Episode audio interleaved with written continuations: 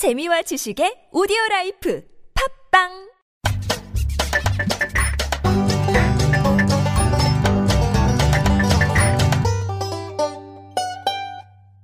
네, 두 번째 스캔들 이번엔 제가 준비했어요. 네. 아, 이거는 좀 사회적인 이슈긴 한데 그래도 네. 많은 분들이 좀 알고 있어야 되지 않을까. 음. 또 모두가 알아야지만 이게 네. 또 변화가 생길 수 있지 않을까라는 기대감 속에서 네. 골랐습니다. 알겠습니다. 전달해 드릴게요. 아, 몇 달 전 저소득층 소녀들이 생리대에 살 돈이 없어 신발 깔창과 휴지로 버텨내고 있다는 소식이 전해지면서 사회적 공분을 산 일이 있었다. 이후 생리대 가격 거품 논란을 빚고 있는 기업들을 상대로 공정거래위원회가 조사에 들어갔지만 삼 개월이 지난 지금도 여전히 진척이 없는 상황이다. 이건 진짜 열받는 거예요. 진짜. 난 진짜 깜짝 놀랐어. 신발 깔창이랑 휴지로 생리대를 난 대신한다는 게 난, 나는 솔직히 이걸 해본 적은 없, 없는데 그쵸. 남자라서 그쵸.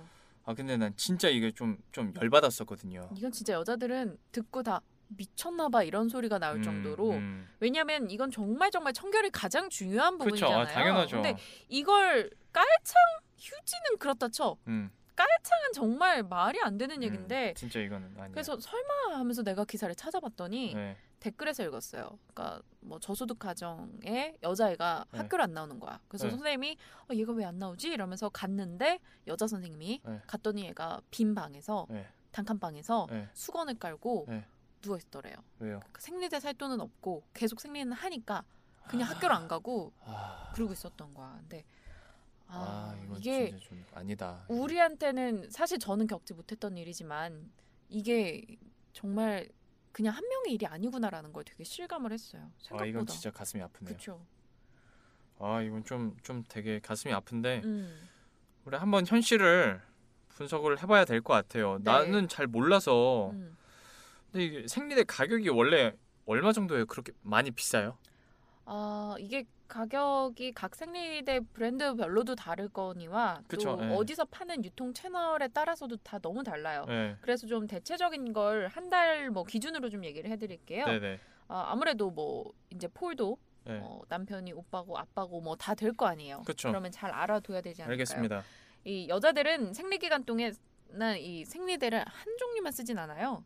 생 아 한 생리 기간 동안에 음. 종류를 여러 개 쓴다고요? 그렇죠. 아. 이 잠을 잘 때는 우리가 막 뒤척뒤척 하다 보니까 셀 수가 있는 거예요. 네. 그러니까 오버나이트용이라고 해서 조금 넓적하고 두께가 있는 거를 써요. 아. 근데 낮에는 또 그걸 하면은 마치 기저귀 찬 것 같잖아. 그래가지고 아. 좀 작은 중형을 쓰고 그렇구나. 생리가 거의 다 끝나갈 때는 그 비싼 돈 주고 그 중형을 쓸 필요가 없으니까 팬티 라이너라고 해서 팬티에 딱 붙이는 게 있어요. 아. 근데 이거 세 가지 종류를 쓴다고 보면 돼요. 네. 근데 이 중고딩 시절 어린 네. 시절에는 성장기잖아요. 네. 그럼 활발해갖고 생리량이 더 많아요. 아, 그래요? 기간도 더 길고.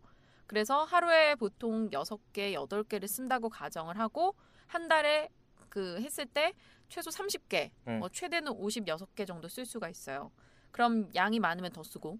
근데 이게 뭐 한 달에 이삼만 원, 네. 일 년으로 따지면 이십오에서 삼십만 원. 네. 저소득층, 가난한 학생들한테는 부담이 될 수밖에 없지. 일 년에 삼십만 원? 음, 부담이죠, 이거. 한 달마다 삼만 원을 여기에다 부어야 되는 건 좀 그러네. 그렇죠. 학생한테 삼만 원이면 꽤 큰 돈인데. 그럼요. 근데 이게 더 슬픈 게 저 네. 학생 때보다 훨씬 비싸졌어요. 가격이 상당히 많이 올랐어요. 그렇죠. 음. 이게 맞아요. 이게 느낀 게 맞는 게 음. 생리대 가격이 지금 계속 오르고 있는데 음. 이천십 년부터 이천십육 년 사월까지 이제 전체 소비자 물가가 한 십 점 육 퍼센트 상승했거든요. 네. 근데 그 똑같은 기간 동안에 생리대 품목은 이십오 점 육 퍼센트가 올랐어요.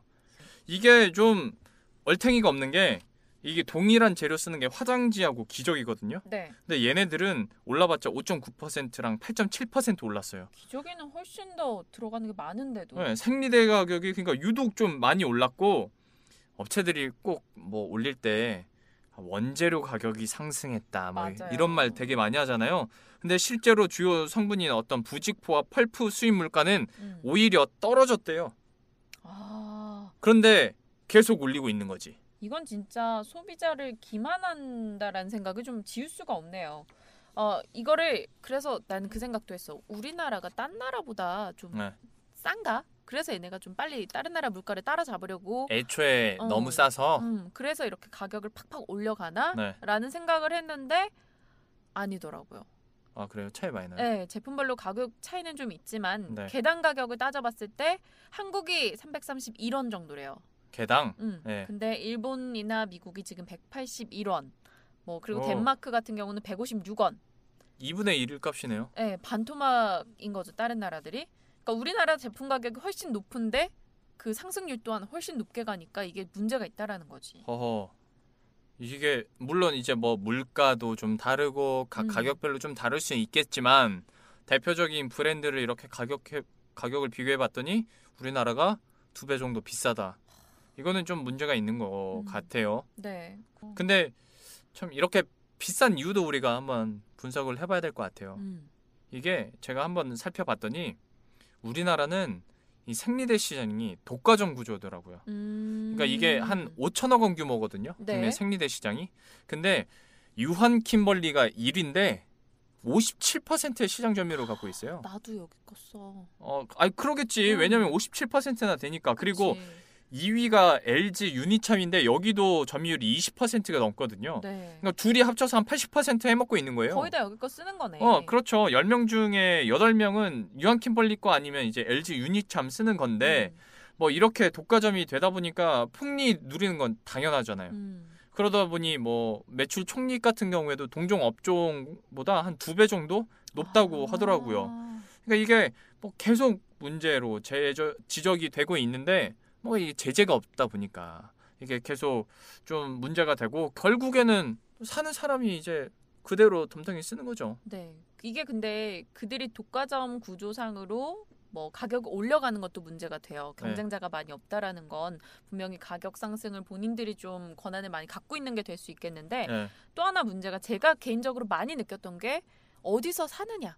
아, 뭐 이게... 인터넷에서 사느냐 음. 아니면 집 앞 편의점에서 사느냐. 뭐 마트에서 사느냐가 정말 어. 천지 차이더라고요. 그러니까 저도 학생 때는 엄마가 마트에서 사다 주니까 네. 그때 당시에는 가격에 대해 비싸다고 크게 못 느꼈는데 네. 요즘 같은 경우는 뭐 저 혼자 쓰고 이러니 그냥 편의점에서 그때그때 떨어질 때 음. 사다 쓰기도 하거든요. 근데 가격이 정말 차이가 심해요. 근데 편의점이 납품받는 가격이 일단 유한 킴벌리 제품을 들었을 때 한 네. 이천사백사십오 원 정도래요. 네. 근데 판매하는 가격은 팔천구백 원이야. 말이 되냐고. 한 한 두 배 반, 세 배 해먹는 거네요. 그쵸. 두 배 반. 이백 퍼센트 넘게. 와. 그러니까 같은 제품을 산다 해더라도 뭐 편의점에서 판매하는 가격이 온라인보다 한 네 배 가까이 올라가기도 하니까 네. 사실 뭐 여기서 산 소비자들은 정말 억울하고 그리고 문제는 저소득층 가구에 있는 아이들이 네. 엄마가 잘 못 챙겨주는 사례들이 많잖아요. 네, 네, 네. 뭐 부모님이 안 계실 수도 있고 바쁠 수도 있고 그러다 보니까 이 친구들은 결국에는 편의점에서 살 수밖에 없는 상황에 제일 가까우니까 음, 집에서 노출이 돼 있다라는 거지. 이건 그러니까 지금 좀 짜증나는 게 음. 부르는 게 값인 거고 음. 그리고 이제 마트에 갈 형편이 못 되면 그냥 편의점에서 사다 보니까 풍리를 그대로 부담을 하게 되는 그치. 거고 또 그러다 보면 이게 제일 문제인데 사실 정가에 사는 게 바보 같은 행동이 되는 건 진짜 시장 싫어, 어, 질서를 진짜, 진짜 어지럽히는 네. 거거든요. 아 이건 좀 아 이건 우리가 얘기를 하면 할수록 열이 받네요. 음, 나는 또 내가 쓰는 입장에서도 내가 이렇게 호갱이라는 사실을 음. 이번 이슈를 조사하면서 알았네. 근데 문제가 좀 이 정도면 음. 정부나 어떤 감독 당국에서 뭔가를 해야 되는 거 아닙니까? 이 공정위에서 뭘 하고는 있대요. 네. 그냥 뭐 현재 공정거래법상의 시장 지위 남용 금지 위반 여부를 살펴보고 있다. 뭐 그들은 이렇게 얘기를 하고 있는데 아직까지 네. 뭐 적극적인 조치가 없는 상황이고요. 뭔가 이 시행령을 개정해야 한다라는 목소리는 많은데 아직 이번 뭐 생리대 요 한 산업군으로 인해서 시행령 자체를 바꾸는 건 좀 무리가 있지 않겠느냐. 아... 뭐 이래서 좀 쉽지 않은 상황이긴 합니다. 이게 지난 국감에서도 음. 이 깔창 생리대 이슈가 좀 있어가지고 맞아요. 안 올린다고 했었거든요. 근데 이후에 또 올렸더라고.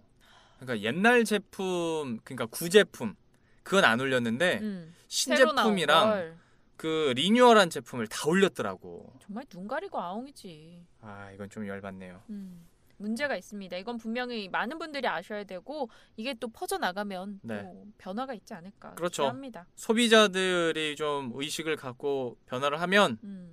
기업들도 좀 느끼는 게 있겠죠. 그렇죠. 그러기를 바라면서 아, 좀 열받았는데 두 번째 스캔들은 이 정도로 마치도록 하겠습니다. 네.